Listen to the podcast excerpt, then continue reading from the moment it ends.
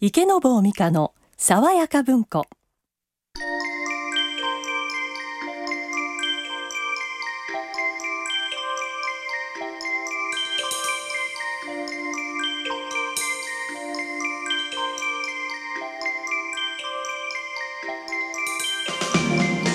おはようございます。池坊美香です。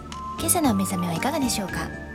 日曜の朝のひととき名作話題の図書をボランティアの皆さんの朗読でお送りする池坊美香の爽やか文庫。どうぞ今日もご一緒のお楽しみください。おはようございます。アシスタントの葉月のり子です。おはようございます。日本朗読検定協会の村山です。今日はとうとう最終回なんですね。はい、えー、母のさんのすみこがご迷惑をおかけしております。やっぱりちょっと体を悪くするというのはねダメですね。申し訳ございません美香さん長い間番組をやってこられて今日のお気持ちはいかがですか？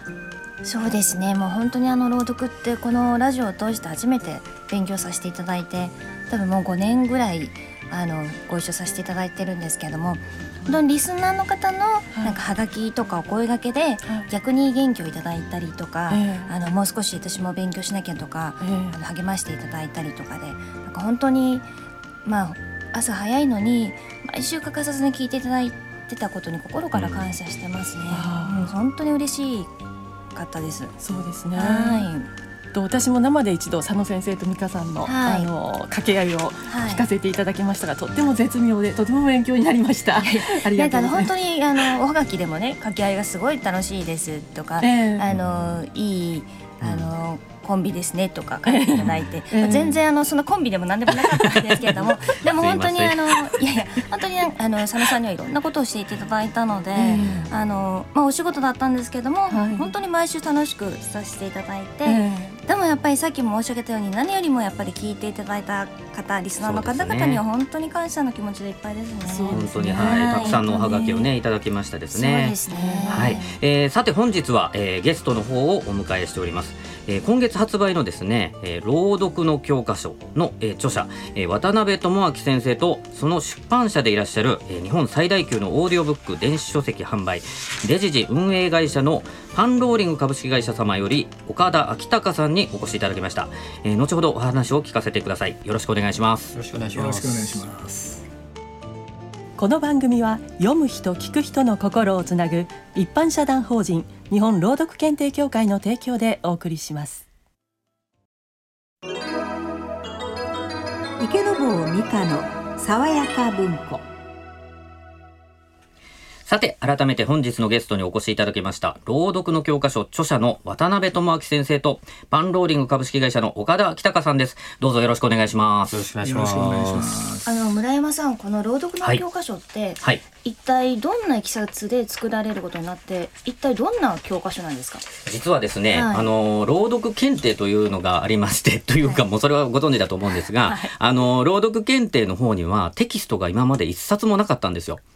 で、皆さんがどういうふうに勉強して、えー受験したらいいですかっていうお答えに対して、えー、とどんな教室で教えていただいてるあの方でも受験していただけますよっていう感じでご案内をしてるだけだったんですよ。じゃあ基本は独学だったんですかねそうなんです。あの、独学で 皆さんやってらっしゃるところに対して、えーどの部分がすごく素晴らしいですよとか、えーアドバイスの方させていただいたりとか、えーこんな練習をするともっとこういうところが伸びていいんじゃないですかみたいなことの、えー点数をつけたり、はいえーまあ、筆記試験もあったんですけれども、その筆記試験がですね、はい。実はまあ、今まで教科書がなかったので、はい。えー問題を出してるんですけど、皆さんで正解を探してくださいみたいな、あのそういうお話でやってたんですよ。すごい試験だったんですねすごい試験ですね。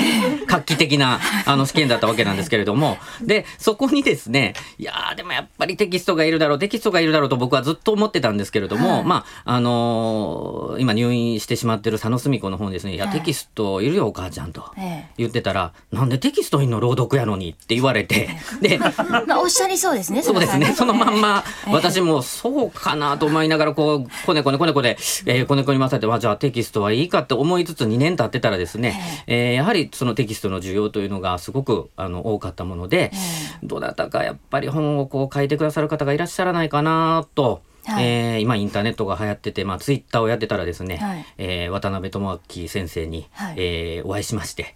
であツイッターで出会われたそうなんです。実はツイッターから始まっえーてそれすごい今時の出会いですね。今時の出会いですね。あのー中高年とあの中年の出会いですけれども、しかもあの男性同士で、えーそういう出会いがありまして、はい。それで出来上がったという、はい、はい。ものなんですね。で、えそれであの書いていただいてお願いをされて、はい。でその書かれたものを、はい。あのえ岡田さんが。あ、そうなんです。あの実はですね、はい。その後出版社探しというのが始まりまして、待ってください。その後に探されたんですか？そうなんです。私の方に、まず岡田さんから実は別件で、ええ。ーっと、お話をいただいてて、で、あの、それはですね、実は朗読検定を、あの、ナレーターを選ぶ基準にしたいっていうお話からだったんですよ。はい。それのご相談で、はい。森山さんのとはこう交流が、はい、ありまして、はい。で、大阪でイベントを岡田さんがされた時に行った時に私がですね、泣きついたんです、実は岡田さんに。いや、我々ちょっとテキストを作りたいと思ってるんですが、紙の本は作られないんですかっていうふうなことを聞いたら、はい。岡田さんが、まあ、好意的に取ってくださって、ええ。あの、どんな本を書くか、じゃあ相談にの乗りましょうかって言ってくださって、じゃあ乗ってくださいで東京まで行って、ええ。で、渡辺先生と一緒に行って、そこから半年ぐらいで出来上がったんですよ。あ。じゃあ岡田さんに出会わなければ渡辺先生のの本も出来上がらなかったか。も世に出てなかったわけですね。あじゃあすごい出会いですね。そうですね。偶然の出会いで。記憶がちょっとあれ曖昧だと思うんですけれども。あのまあいい本に取られていただいてるんではい。結構なんですけど、あの僕は僕でその僕たちそのちょっと音声化の仕事をいろいろやってるもの出版社がやってるので、あの検定さんと一緒になんかイベントできないかっていうあれで持ちかけたんですよ。全然違うじゃはい。それであの、まあ後でちょっとお時間があれば話しますけど、はいあの私どもその耳で聞く本をたくさん作っているので、はいえっとまあ、視覚障害者の方とかにも広く使っていただきたいなということで、大阪に昨年の4月ですね、あのバリアフリー2011というあの、まあえー福祉関係の展示会に出展した時に、えーちょうど検定さん大阪だったんでそうですね。一度お会いしましょうということで、はい。その時に初めて教科書の話は伺って、あちょうどうちも出版社なんでじゃあできるかちょ考えますっていう話からでこのスタートしま3した月に人日の目を見たんですね。やっとそうなんですね。はい。やっとですね。でも僕も多分渡辺さんあ渡辺さんえっ、と村山さんもほとんど何もしないまま出来上がった形 だと確かには思ってますけど。メールのやり取りしか僕と岡田さんは見てないんですよね。あのーもう一人編集者の方が実はいらっしゃるんですけれども、はい。その編集者の方と渡辺先生のこう熱いやり取りを僕たちは傍らでうーんってこう見ていたような状態で本が出来上がったと。気づいたら出来上がった。えーき渡辺気づいたら。先。生はお一人でこの300何ページを一人で書かれたんですか？はい、すごいですえねー、、私はあの半年で。口説かれましてね、はい。あの実際執筆期間は半年でしょうけどね声をかけられてからおそらく1年以上かかってますね。それぐらいかかってで。村山さんは実にあのなんていうかな、ゆっくり。えーよく考える方で、私はネットにあのいろいろ載せてるんです。そういう朗読についてのね い。ろんなものは。はい。で渡辺先生あのこれちょっとちょこちょこっとまとめたらできるんじゃないですかっていう話が来たんです。で私はちょっと待ってねという話をして、い、やそれはそんな簡単なもんじゃないんだと。でちなみに言いますとねあの後で触れようと思ったんだけど実は朗読って言いましてもね初歩の人は音読なんですよ。声出して読めると。はいで次にあの朗読になると。で,、はいで朗読積んでいくとね、はいなんかちょっと表現したいなとなっていくと。でその3段階でね私考えてるわけです。で私が前に書いた本っていうのはあの表現読みとは何かという本ではいつまりあのいわば朗読はもう完成したと。はい完成した人のためにその上にどうやったら表現ができるかという本を書いたんです。ですから私はある意味では朗読っていうのはもう完成あのされていて、はい。そういうものをまとまったものがあるだろうという想定のもとに、はい。私はその上のものを書いた。はい。でこれを本書いてくださいということを言われたがために、はい。もう一度私勉強しましてね。あ。あの本当にあの基礎の基礎から私自身が勉強させていただいた。で非常にありがたいんですけどね。で分かったことはあの80年間はい。日本の朗読の総合的な理論は空白だったと。もう衝撃的な事実に気がついた。それ衝撃的ですね。80年ですよ。ですから昭和5年くらいからですね、それから今までの間私が今回教科書で書いたような総合的なものに目をつけた方その昭和5年ぐらいにいたんですけどね、はいそれがこの80年間進歩してないと。そういう恐ろしいことに気がつきましてね。ですからこの本で歌ってるのはこれから30年は売れるというね、そういう売りでありまして。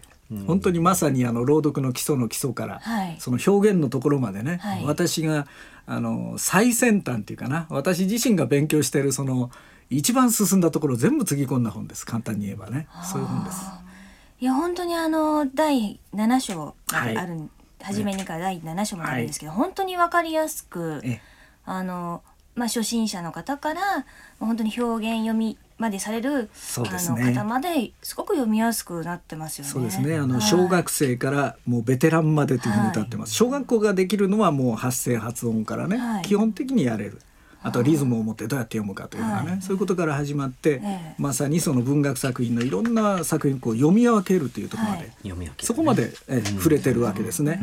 はいあの岡田さんこの朗読の教科書どこで買えるんですか、まあ、本屋さんでまず買えます。ああとはあ普通の本の屋さんで。普通の本屋さんで、あのまあ最初ちょっと置いてない小さい本屋さんとかはねあると思うんで、はい。あのもちろんお取り寄せもしていただけますし、はい。えっ、とパソコン使える方であれば、はい。あのインターネット書店、まあ、大手さんからいろいろあると思うんですけれども、あのは全部もう出てると思いますのでそちらでお買い上げがいただけると思いますし、はい。あとは私ども自体もあのまあ、インターネットで直販というかですね、はい。あの通信販売もやってます。はい。でこれは一般のお客様向けの通信販売で、はい。えーオーディオブックという耳で聞く本もたくさんいっぱい売ってるんですけれども、はい。そこに一緒にこの朗読の教科書も、えー置いてありますので、えーまあ、検索ヤヤフーとかグーグルとかあのいろんな検索があると思うんですけれども、はい。検索であのひらがなで「デジジ」と検索していただくと「デジジ」ですね。デジデジはい、検索していただくとあのオーディオブックとかがいっぱいあるインターネット書店に来れますので、そこにトップページから直接見れますね。あのプロの方が間違いなくこれ使える本ですね。あのお俺はこういう読み方しかしねえんだよっていう人だったら読む必要はないんですけど、あの無理なんでね。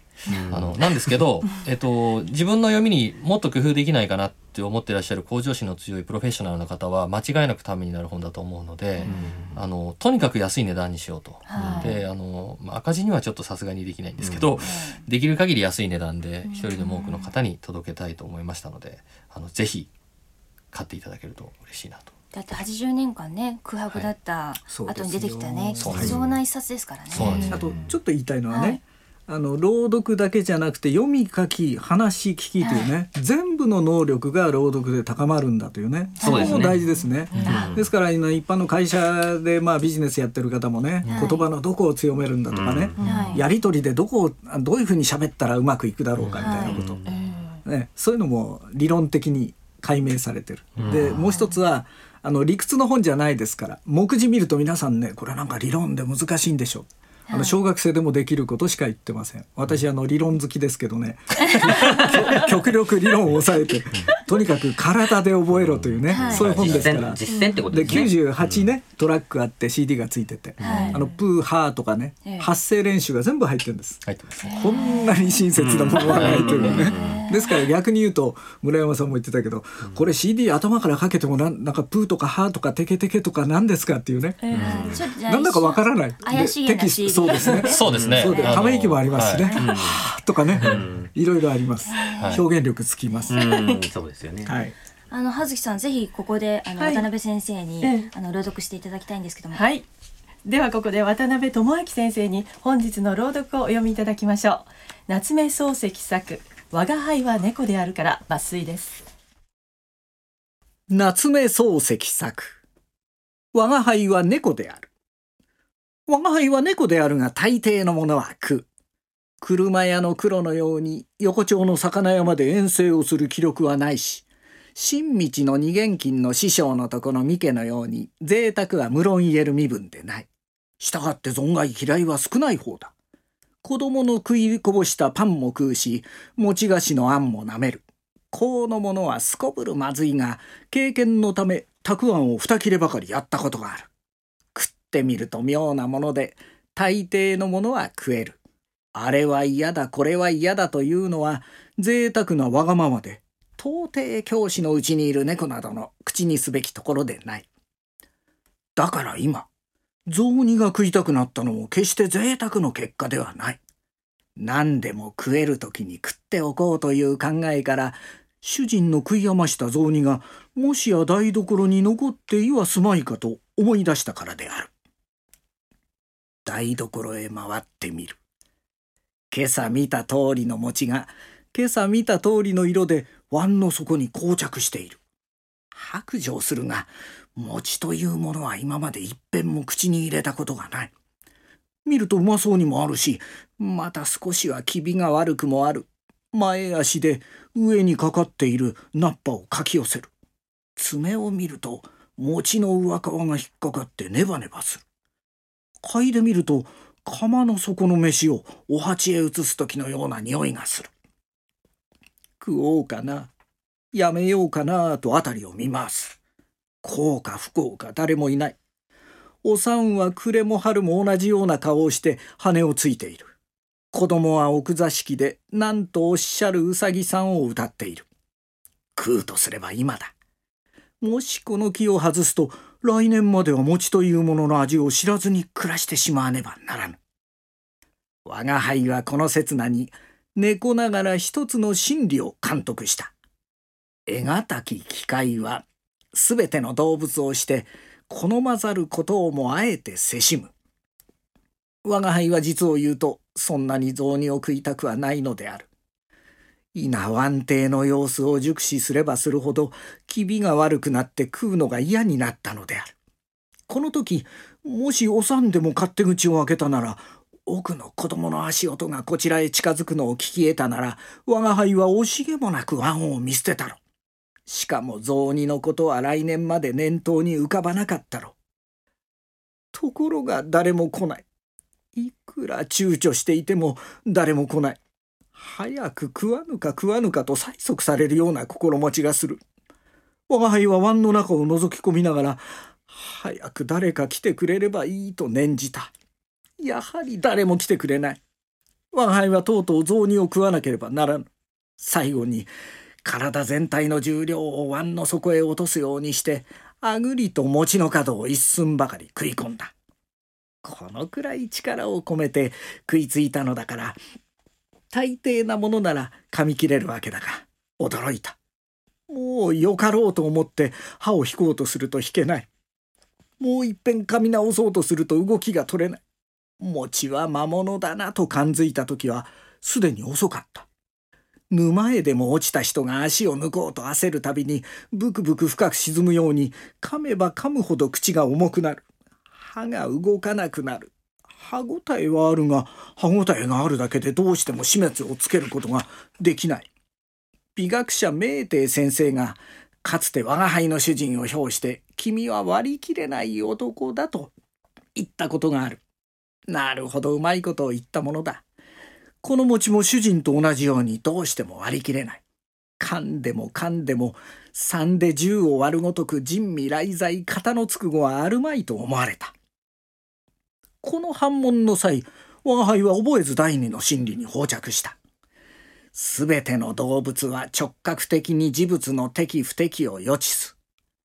真理はすでに二つまで発明したが、餅がくっついているので豪も愉快を感じない。歯が餅の肉に吸収されて抜けるように痛い。早く食い切って逃げないとお産が来る。子供の消化もやんだようだ。きっと台所へ駆け出してくるに違いない。反問の曲、尻尾をぐるぐる振ってみたが何らの効能もない。耳を立てたり寝かしたりしたがダメである。考えてみると、耳と尻尾は餅と何らの関係もない。要するに振り損の縦損の寝かし損であると気がついたからやめにした。ようやくのこと、これは前足の助けを借りて餅を払い落とすに限ると考えついた。まず右の方を上げて口の周囲を撫でます。撫でたくらいで割り切れるわけのものではない。今度は左の方を伸ばして口を中心として急激に円を隠してみる。そんなまじないでまあ落ちない。辛抱が肝心だと思って左右変わる変わるに動かしたが、やはり依然として歯は餅の中にぶら下がっている。ええー、面倒だと両足を一度に使う。すると不思議なことにこの時だけは後足2本で立つことができた。なんだか猫でないような感じがする。猫であろうがあるまいが、こうなった日には構うものか、何でも餅の間が落ちるまでやるべしという意気込みで、むちゃくちゃに顔中引っかきます。前足の運動が猛烈なので、ややともすると中心を失って倒れかかる。倒れかかるたびに後足で調子を取らなくてはならぬから一つところにいるわけにもいかんので台所中あちらこちらと飛んで回る。我ながらよくこんなに器用に立っていられたものだと思う。第三の真理が博打に厳然する。危うきに望めば平常なしあたわざるところのものをなしあたう。これを天佑という。幸いに天佑を受けたる我が輩が一生懸命持ちの間と戦っているとなんだか足音がして奥より人が来るような気いである。ここで人に来られては大変だと思っていよいよ躍起となって台所を駆け回る。足音はだんだん近づいてくる。ああ残念だが天佑が少し足りない。とうとう子供に見つけられたあら猫がお雑煮を食べて踊りを踊っていると大きな声をするこの声を第一に聞きつけたのがおさんである。羽も羽子板も打ち合って買ってから、あらまあと飛び込んでくる。細君はちりめんの紋付きで、嫌な猫ねえと仰せられる。主人さえ書斎から出てきて、このバカ野郎と言った。面白い面白いというのは子供ばかりである。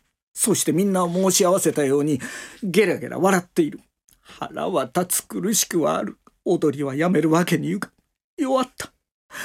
ようやく笑いがやみそうになったら、五つになる女の子が、お母様、猫もずいぶんね、と言ったので、狂乱を祈祷に何とかするという勢いで、また、笑われた。我が輩は猫であるを、ここまでこう聞いてですね、楽しめたっていうのが僕の経験上があまりないんですけども、皆さんはどうでしたですか？そうですね。あのまず朗読を聞いて笑うってことはすごいことですよね。そうですよね。えー、私も一応目標にはしているんですけども、皆さんクスクスっと笑いながら聞いてらっしゃったんで。人生で初めてなんかこの作品を知ったって感じでしたね。素晴らしい。これが先生のおっしゃるなんか表現読みなんですよね、はい、きっと。あの今まで猫やってましてね本当に汗かいて。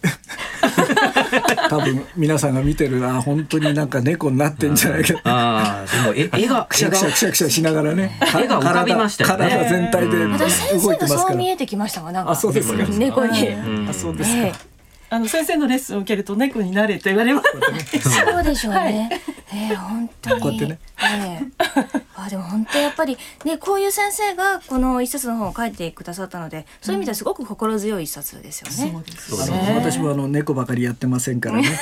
あの CD にはあの付録で10通りね、いろいろあの別の語り口と言ってますけどもね、作品によって変わるんですよ。でそれをみんな同じように読んでしまう。私も真面目なの読みますからね。そういうものも聞いていたしんみりしたものとかね、えー、涙が出そうなものとかね、それが読み分ける楽しみが要するに朗読の楽しみなんで,、でそうなってるともう広くなってるから表現してる朗読だよっていうふうなね言い方できると思いますね。はい。あの岡田さん、はい、何か付け加えることは、付け加えることはあのーまあ、特にもうあの僕は何何回かあの先生の,、あの朗読は聞かせていただいてますし、はい、サンプルの CD にあのも聞かせていただいて入ってるのも聞かせていただいてるので、はい、あの言わんとしてることはもうおっしゃることはよく分かっていて、はい、ただあのじゃあみんながみんなこれできるのかって言ったらなかなかね難しいですし、あのいわゆる朗読の世界っていろんなまあ師匠と言われる方がいらっしゃって。どれが正しいんだかよくわからないけれどもいろんな人のところにいろんな人が集まってですね、あの自分はできないのにその人の真似するみたいなのも結構あるんで、朗読の文化自体はまあもちろん広げていきたいですけどもその根底にはやっぱりその自分にしか読めない読み方っていうのを、あのみんなできるようになっていただきたいし、あの私どもがそのオーディオブックというものを出していてオーディオブックって何だって結構知らない人いらっしゃると思うんですけど、はい、本自体をそのプロのアナウンサー、まあ、プロとは限らないですけどね、はい、あのナレーターさんが読み上げてあの BGM つけたり効果音つけたりして耳で聞く本をたくさん今1,000タイトルぐらい作ってるんですけど本当にまあいろんな読み手さんがいらっしゃるし、あの自分にしか読めない読み方っていうのはあるんですけどまず基礎をですねこういう教科書でしっかり構築した上で誰かの真似ではなくて、あの自分なりの表現読みをしていただければ、もっとうちもいい製品がたくさんできるし、はい。あの一般の普通の、うん、まあなんていうんですかその障害のあるなしとかではなくどんな方でも普段から聞けるようないろんな作品ができるんじゃないかなと思ってるのではい。その手助けになれば、ぜひこの教科書がありがたいなと思ってます。はい。私言いたいのはあの朗読でもね皆さん無料の会をやってるんですよ。はい。で無料でやってるうちは読み手もあの無料だから、あの引いちゃう。で聞いてる本も無料だからこんなもんよね、うん。だからお金取ってやるようにしたらいいと思うし、オーディオブックっていうものでちゃんとお金出してね、あのちゃんと買うものだよっていうことになると質も上がってくるだろうなっていうあふうにね今お金思ってますね。うん、ね払っていただいてちゃんと買っていただいて 売れてます売れてますもっともっと売れるといいという話でそうですね。はい。あります。はい。はい、えー、そろそろお別れの時間となりました。渡辺先生岡田さん今日はありがとうございました、はいありがとうございました。そして美香さん長い間お疲れ様おでした。疲れ様でした。本当に長い間ありがとうございました。はい、こうしてまたあの皆様とラジオを通してつながりが持てたらいいなと思います。本当に皆さんありがとうございました。はい。ありがとうございました。えー、それでは、えー、最後のご案内です。今日のご案内は池坊美香と葉月のり子でした皆様素敵な日曜日をお過ごしください。この番組は読む人聞く人の心をつなぐ一般社団法人日本朗読検定協会の提供でお送りいたしました